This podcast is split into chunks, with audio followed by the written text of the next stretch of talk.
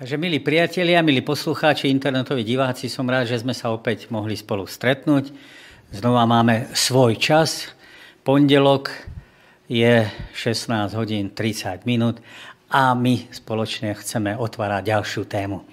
Téma dneska biblická sa pozerá na manželstvo, teda znie samotná téma biblický pohľad na manželstvo.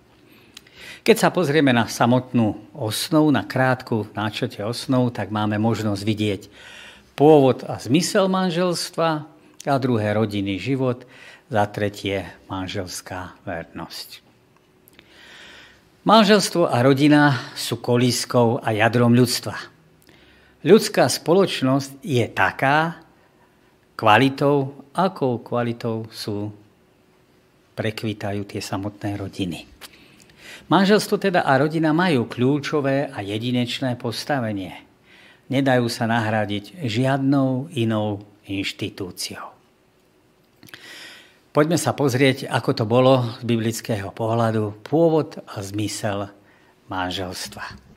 Písmo svete nám pripomína, že pôvodcom manželstva je Boh. Manželstvo pochádza z raja, podobne ako sobota, a tieto dva dary, môžeme povedať, si odniesli ako pripomienku na raj Adam Evou po páde do hriechu.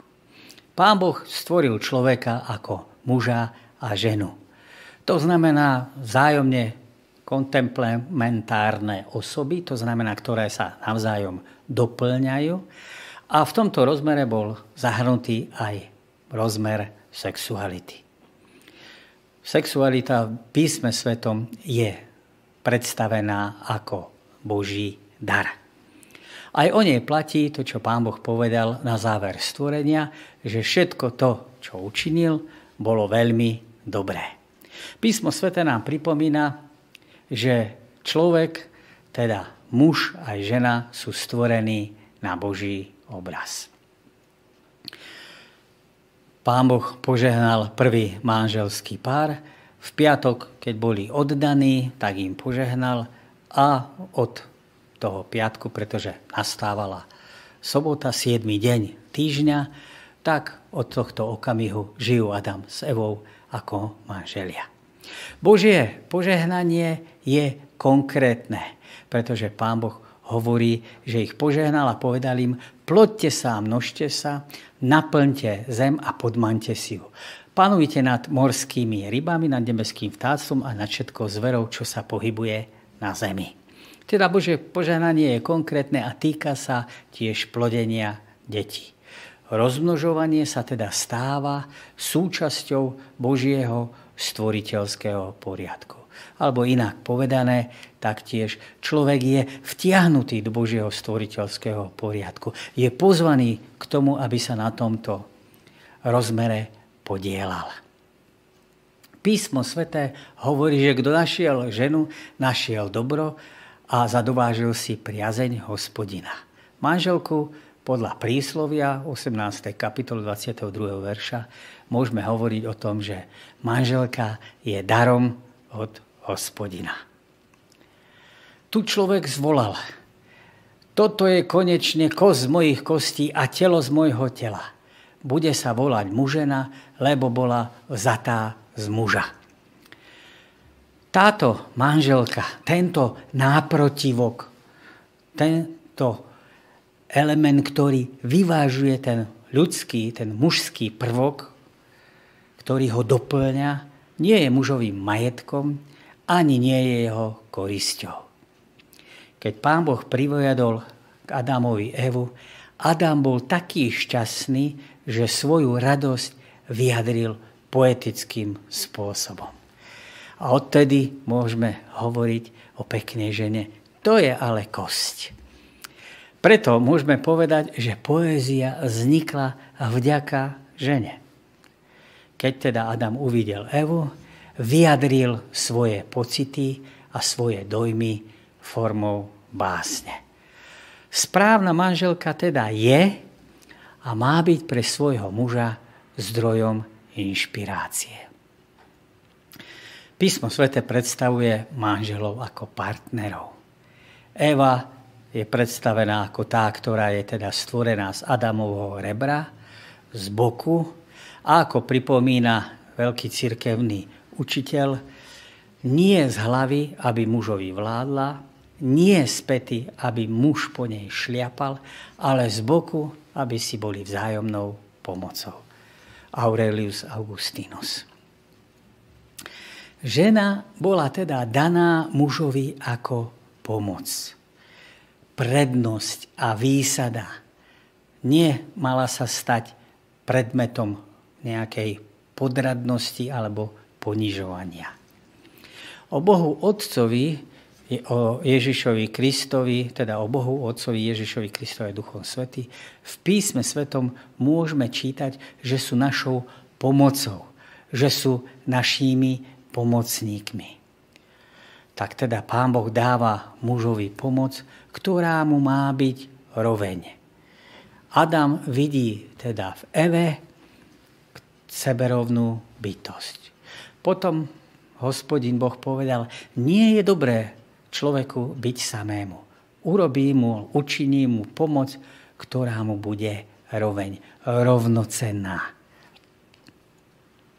Keby sme to chceli homileticky vyjadriť, povedali by sme, že ak chce mať Adam pomoc, musí dávať. To je zásada, ktorá platí v manželstve. Pretože pravá láska je, záleža, je založená na obeti, na dávaní. Podmienkou príjmania, ak človek teda chce príjmať, je, že musí aj dávať. Muž a žena sa v manželstve stávajú jedným telom. Preto opustí muž svojho otca i matku a prilne, a v pôvodine je slovičko dabak, čo znamená a prilepí sa k svojej žene a budú jedno telo. Každý z nich je samostatná bytosť, ale spoločne ako manželia vytvárajú novú jednotku. Jedna plus jedna rovná sa jedna.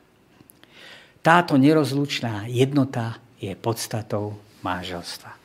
Židovskí rabíni hovorili, že muž bez ženy nie je skutočný mužom alebo plným človekom.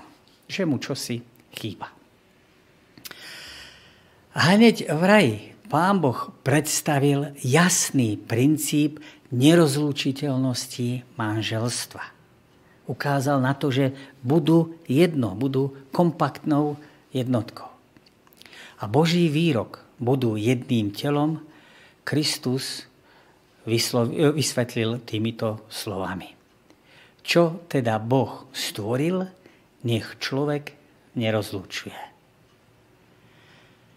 A manželstvo je teda súčasťou Božieho stvoriteľského poriadku. V Novej zmluve je vzťah medzi manželom a manželkou prirovnaný ku vzťahu Krista k cirkvi, ktorý predstavuje ideál. Navzájom sa podriadujte v bázni pred Kristom. A ako mužom a ako muži e, sa podriadujú pánovi, pretože muž je hlavou ženy, ako aj Kristus, spasiteľ tela, je hlavou cirkvi. Ako je církev podriadená Kristovi, tak vo všetkom aj ženy mužom. Muži, milujte si svoje ženy tak, ako Kristus miloval církev a vydal za ňu samého seba, aby ju posvetil očistným kúpelom vody a slovo. Aby si pripravil církev slávnu, na ktorej nie je poškvrný ani vrázky, ani nič podobné, aby bola svetá a bez poškvrný. Tak aj muži majú milovať svoje ženy ako vlastné tela. Kto miluje svoju ženu, miluje sám seba. Veď nikto nemal svoje vlastné telo v nenávisti, ale živí ho a opatruje, ako aj Kristus církev, pretože sme údmi jeho tela. Preto opustí človek otca aj matku, prílne ku svojej žene a budú jedno telo. Toto tajomstvo je veľké, no hovorím to vzhľadom na Krista a církev. A tak aj každý z vás bez výnimky nech miluje svoju žena, ženu ako seba. A žena nech prejavuje mužovi úctu. Medzi manželmi má teda panovať, vládnuť presnejšie povedané, vzájomná láska. Jeden druhému sa podriadujú. U mužov však dáva apoštol Povel dôraz na lásku. Muži, milujte svoje ženy tak, ako Kristus miloval církev. Kristova láska je teda mierou a vzorom pre každého manžela. A vydal za ňu seba samého. Denne teda potrebujeme prosiť o túto lásku, byť ňou naplnený, rozdávať ju a pestovať správny vzťah lásky. Manželkám Apoštol Pavel pripomína ich podriadenosť. To znamená úctu voči manželovi. Podriadenosť neznamená, ale to sme si už povedali, že byť pod. Ako je církev poddaná Kristovi, tak aj vo všetkom ženy mužom. Nech teda žena prejaví mužovi úctu. Podriadenosť ženy teda v písme je prirovnaná k podriadenosti církvy pánovi Ježišove. Ale práve podriadenie môže existovať len tam, kde vládne láska. A to podriadenie platí samozrejme aj pre toho muža. Veriaci muž je v tomto Pavlovom prirovnaní v úlohe Krista, žena v úlohe církvy, čo ukazuje na harmóniu a súlad, ktorá ktoré môžu v manželstve existovať len vtedy, keď každá z tých dvoch strán plní verným spôsobom tú svoju úlohu. Písmo nám zjavuje a ukazuje to, že muž a žena sú pred Bohom rovní. Obaja sú Božími deťa, deťmi. V tomto zmysle teda nie je ani muž, ani žena, lebo všetci sú jedno Ježišovi Kristovi. To, že muž a žena sú v manželstve rovnocennými partnermi, neznamená, že majú rovnakú úlohu či rovnakú funkciu. Muž má inú úlohu, ako má žena, a žena má inú úlohu, ako má muž. Každý z nich má nezastupiteľnú, nenahraditeľnú funkciu, poslanie vzájomná potreba sa doplňať a, má, a musia sa doplňať a vytvárať nerozlučnú jednotnú. Do celoživotného zväzku vstupujú obe strany ako rovnocenní partnery. V ňom majú uplatniť svoje prednosti a plniť svoje povinnosti. Mnohokrát si ľudia myslia, že zmyslom manželstva je plodiť deti. Nie. Zmyslom manželstva nie je v prvom rade plodiť deti. Je to len jedna z jeho možných náplní, aj keď veľmi dôležitá. Manželia vzájomne majú pestovať úprimný vzájomný vzťah a neustále ho prehlbovať. Súčasťou tohto vzťahu je aj intimný život, ktorý môže byť len krásny a nádherný tam, kde vládne skutočná láska. Rodinný život toho biblického pohľadu. Deti patria do rodín, kde sa manželia majú radi, kde sa prehlbuje vzájomný vzťah a kde si obidvaja partnery uvedomujú svoju zodpovednosť. Písmo sveté hovorí o tom, že deti sú darom od Pána Boha. Za výchovu detí nesú zodpovednosť rodičia. Majú ich viesť k tomu, aby naučili sa milovať a poslúchať Boha. Naučia sa to tak, že budú milovať a poslúchať svojich rodičov. Úcta k rodičom prináša do života šťastie. A Apoštol Pavel to napíše. Deti, poslúchajte si svojich rodičov v pánovi, lebo takto je to spravodlivé. Cti si otca a svojho mat, svoju matku, to je prvé prikázanie s prisľúbením, aby sa ti dobre vodilo a dlho si žil na zemi.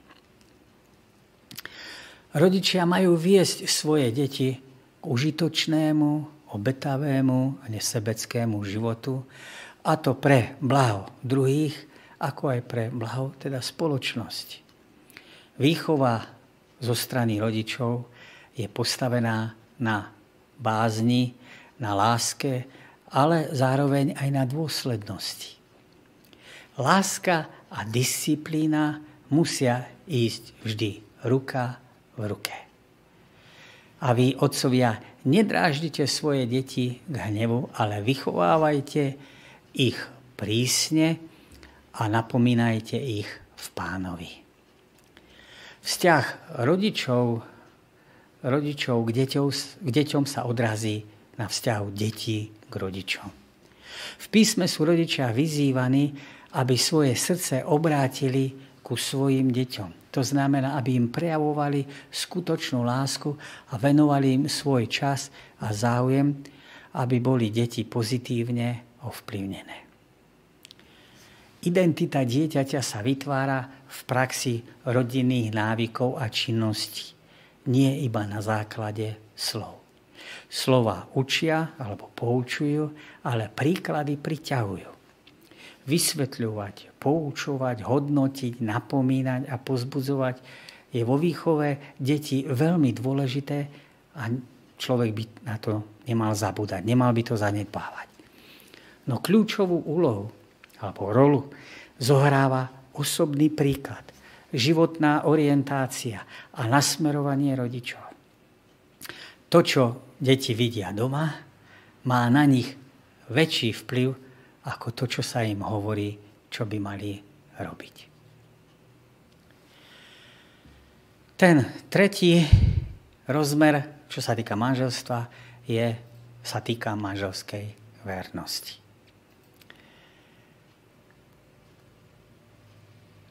Vydatá žena je zákonom viazaná ku svojmu mužovi, kým je živý. Keď však muž zomrie, žena je oslobodená od zákona, ktorý viazal k mužovi. A tak teda, ak sa oddá inému mužovi, kým žije jej muž, bude sa nazývať cudzoložnicou. Keď však jej muž zomrie, je slobodná od zákona a nie je cudzoložnicou, ak sa vydá za iného. A každý, kto prepúšťa svoju manželku a berie sú inú cudzoloží, a kto si berie manželku, kto si berie ženu, ktorú iný muž prepustil, cudzoloží. Vzťah medzi manželmi je jedinečný a má byť, to bolo prianie pôvodné, mal byť trvalý. Manželstvo je principiálne nerozlúčiteľné až do smrti jedného z partnerov. Nevera násilie, sebectvo, chorobná žiarlivosť a rôzne, napríklad zvrátené vzťahy sexuálnej povahy môžu vzájomný vzťah manželov hlboko narušiť či dokonca rozlúčiť. Preto v Biblii sa jednoznačne hovorí o partnerskej vernosti. Pravá láska je zodpovedná, trpezlivá, súcitná, nezávidí, nie je sebecká, nepočíta krivdy, raduje sa z pravdy, prikrýva hriech, pokiaľ v ňom partner nezotrváva. Charakteristiku prvej lásky, pravej lásky je Korintianom napríklad 13. kapitola, príslovia 10. kapitola, 12. verš, alebo v 1. Petrovej 4.8. Práva láska robí rozdiel medzi hriechom a hriešnikom. Človeka miluje, ale to, čo zlé robí, nemá v úcte alebo nenávidí. Písmo svete nám v proroka Malachiáša pripomína, že Pán Boh rozvod nenávidí. Každý nech nenávidí rozvod, hovorí hospodin Boh Izraela. Nech na svojom ruchu prikrie násilie, vraví hospodin zástupov. Dajte teda pozor na seba a nesprevne verujte sa. Narušený vzťah k Bohu prináša nezhody vo vzťahu s najbližším človekom. Pán Boh nenávidí porušenie manželskej zmluvy, pretože je jej svetkom. Je pravdou, že život v spoločnosti a dnešnom svete, ako aj v minulosti, prinášal a prináša mnohé zložité situácie. Že hriech je všade prítomný, je prítomný v nás aj okolo nás a spôsobuje, narušuje medziľudské vzťahy. Čo však robiť, keď dôjde k nevere vo vzťahu, čo sa týkalo manželského sľubu a vernosti? Keď v manželstve nastane hlboká a neprekonateľná kríza, je možné sa rozviesť a uzavrieť nový sobáš? Farizei prišli za pánom Ježišom so zvláštnou otázkou. Dovolené je mužovi prepustiť svoju manželku pre akúkoľvek príčinu? Ježišova odpoveď zdôrazňuje predovšetkým princíp nerozlučiteľnosti manželstva. A svojich poslucháčov odkazuje na rajský ideál. A keď teda prišli farizei k nemu a podrobili ho teda otázkou, že či je mužovi dovolené prepustiť svoju ženu pre akúkoľvek príčinu, tak ako to oni robili, odpovedali im, či ste nečítali, že od počiatku stvoriteľ stvoril ako muža a žena, ženu. A ďalej hovoril, preto opustí človek i otca i mať, prílne k svojej žene a budú dvaja jedno telo. A tak nie sú už dvaja, ale jedno telo. Čo teda Boh spojil, človek nech nerozlučuje. Oni mu povedali, prečo teda Mojžiš prikázal dať prepúšťací list a prepustiť ju? Na to Ježiš odpovedal, Mojžiš vám dovolil prepustiť manželku pre tvrdosť vášho srdca, ale od začiatku tomu tak nebolo. To nebol zámer. Hovorím vám však, kto by prepustil manželku, ak nie len iba kvôli smilstvu a vzal si inú cudzoloži. Farizei teda namietali, s odvolaním sa na 5. Mojžišovu, 24. kapitolu, prečo teda Mojžiš nariadil dať prepúšťací list a prepustiť ju. Pán Ježiš odpovedal, Mojžiš vám dovolil prepustiť manželku pre tvrdosť vášho srdca, ale od počiatku tomu tak nebolo. To znamená, že Kristus sa priamo odvolal na ideál z raja. V záhrade Eden pán Boh ustanovil manželstvo ako celoživotný zväzok. Mojžiš dovolil rozvod preto, že ľudské srdce je tvrdé a búri sa proti Bohu. Ďalším výrokom pán Ježiš odpoveda na základnú otázku položenú farizejmi. Spomína jediný možný dôvod rozvodu, to jest smilstvo. Hovorím vám, že kto prepustí manželku, ak len nie pre smilstvo a vezme si inú, cudzoloží. Výrok pána Ježiša teda hovorí nielen o možnosti rozvodu, ale tiež o opätovnom sobáši tzv. nevinnej, to je z tej strany, ktorá sa nedopustila previnenia. V prípade smilstva Ježiš teda pripúšťa rozvod bez toho, aby nevinná strana musela niesť hanlivú pečať nevery. Kristus pozná zložitosť a problematiku hriechu a ním spôsobenú trhlinu v medziludských vzťahoch. Aj keď nový sobáš nie je ideálny, podľa týchto slov je legálny. Aké máme praktické dôsledky z tejto témy? Manželstvo sa uzatvára na celý život. Preto je potrebné, rovnako ako v prípade rodičovstva, sa naň dobre pripraviť. Význam takejto prípravy sa nikdy nedá dostatočne zdôrazniť. Ten druhý rozmer praktického rozmeru je, manželia majú prehlbovať vzájomnú lásku. Láska je krehký kvet, o ktorý sa treba dennodenne starať. V láske musíme byť vynaliezaví. Jednotvárne denné povinnosti je potrebné znovu a znovu nejakým spôsobom spestriť maličkosťami, drobnosťami, ktoré toho druhého potešia. Mať rád niekoho, to je jedna vec. Ale naučiť sa tomu, naučiť sa túto lásku hodne prejaviť je tá druhá a možno náročnejšia, zložitejšia záležitosť manželstve je potrebné sa naučiť správnym spôsobom komunikovať. Nemáme to totižto v rodine. Nenarodíme sa s tým, že by sme vedeli komunikovať pekným, prirodzeným, pokojným, láskavým spôsobom. Nejde o to len, aby títo ľudia boli spolu, ale aby jeden druhému patrili, aby ich mysel aj cit vzájomne sa doplňala a vnímala túto nepostrádateľnú a dôležitú jednotu. Ten tretí rozmer praktickej je, že v manželstve treba brať toho druhého taký, aký je. A nechcieť ho zmeniť podľa vlastného obrazu, na svoj vlastný obraz, podľa predstav. Musíme ho teda príjmať taký, aký je. A láska nie je záležitosť akéhosi len citu, ale vedomého rozhodnutia alebo vôle. To štvrté je, že v manželstve sa musíme naučiť odpúšťať, umeniu odpúšťať. Je nutné teda pestovať vzájomnú úctu a rešpekt. K tomu máme viesť aj svoje deti. Manželia sa nemajú uspokojiť z málo, ale mali by si stanoviť vysoký cieľ. Na seba byť prísny a v tomto postoji zostať dôsledný, ku druhým zhovievavý a trpezlivý. Ten piatý rozmer sa týka, že nezabúdajme, na, že tiež správny, na správny vzťah k slobodným ľuďom, ktorí sú súčasťou širšej ľudskej rodiny. Našej pozornosti a starostlivosti by nemali uniknúť ani tí, ktorí stratili svojho životného partnera. Zvláštnu starostlivosť potrebujú rozvedení, ako aj tí, ktorých manželstvo prežíva krízu alebo sa práve rozvádza. Ten šiestý praktický rozmer je, že život prináša veľké problémy. Nikto si nemôže myslieť naivným spôsobom, že sa mu problémy vyhnú. V tomto svete nič nie je ideálne.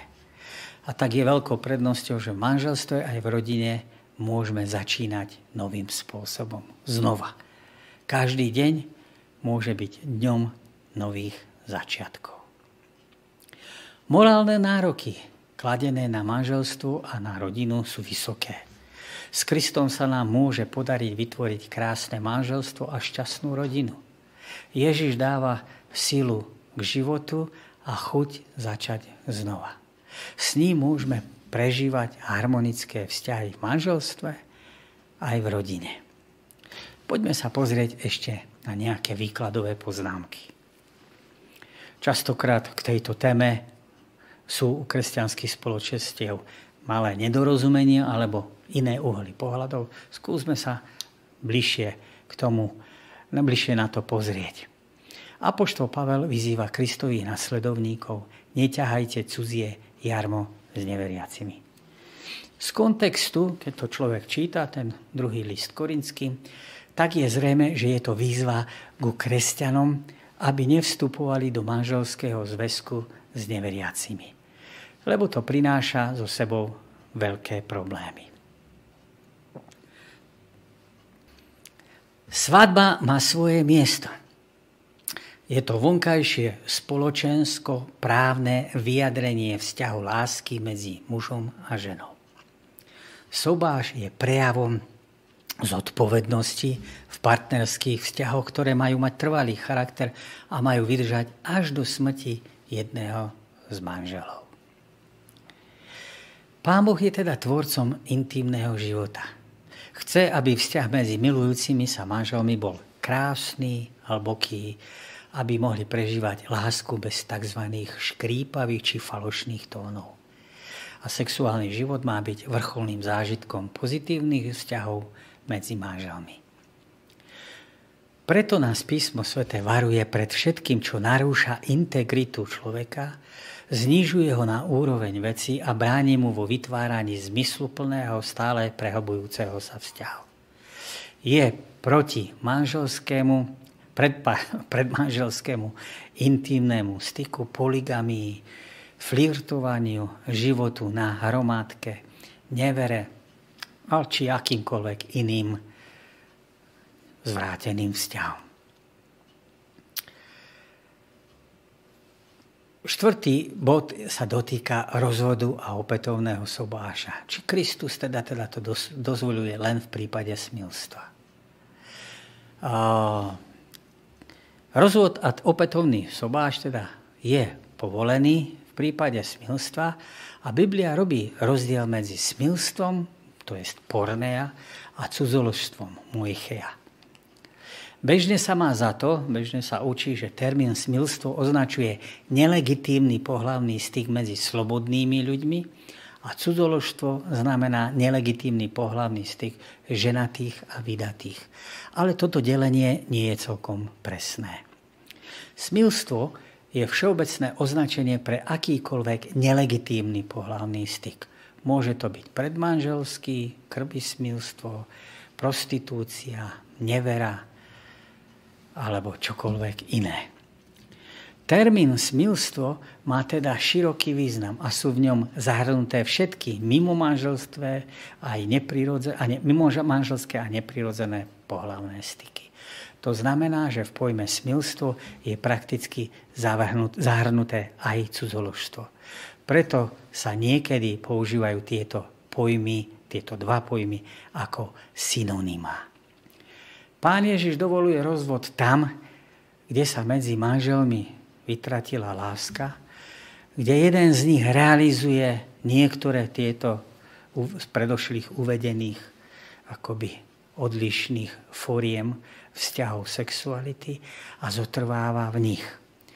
Môže to byť aj nevera, ktorá je teda, a môže byť táto nevera prejavom nejakej hlbokej manželskej krízy a odhaľuje narušené manželské vzťahy. Pohlavná zvrátenosť je prípad, pri ktorom nie je možné trvať na udržaní manželstva. Tam, kde táto zvrátenosť existuje, je možné hovoriť o rozvode a potom o novom sobáši tej tzv. nevinnej strany. Inými slovami, nevera nemusí byť dôvodom na rozvod, cudzoložstvo. Teda nevera, cudzoložstvo, ale môže sa ním stať, ak bol do alebo ak bol týmto činom vzájomný vzťah manželov narušený do takej miery, že ďalší spoločný život nie je možný. Ešte inak by sme to mohli vyjadriť takto. Rozhovor o rozvode nesmieme alebo nemáme nikdy začínať skúmaním, či je rozvod oprávnený, ale hľadaním ciest, ako manželstvo zachrániť. Pre záchranu manželstva je potrebné urobiť všetko, čo sa dá. A to je prvoradá úloha. Aj v tejto zložitej oblasti Ježiš vyzýva k odpusteniu, k náprave a k novému životu.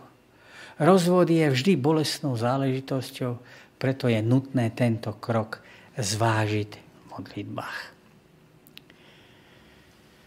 Ten piatý rozmer, ktorý sa dotýka tých výkladových poznámok, je, že kresťan pestuje úctu k životu aj k životu nenarodenému.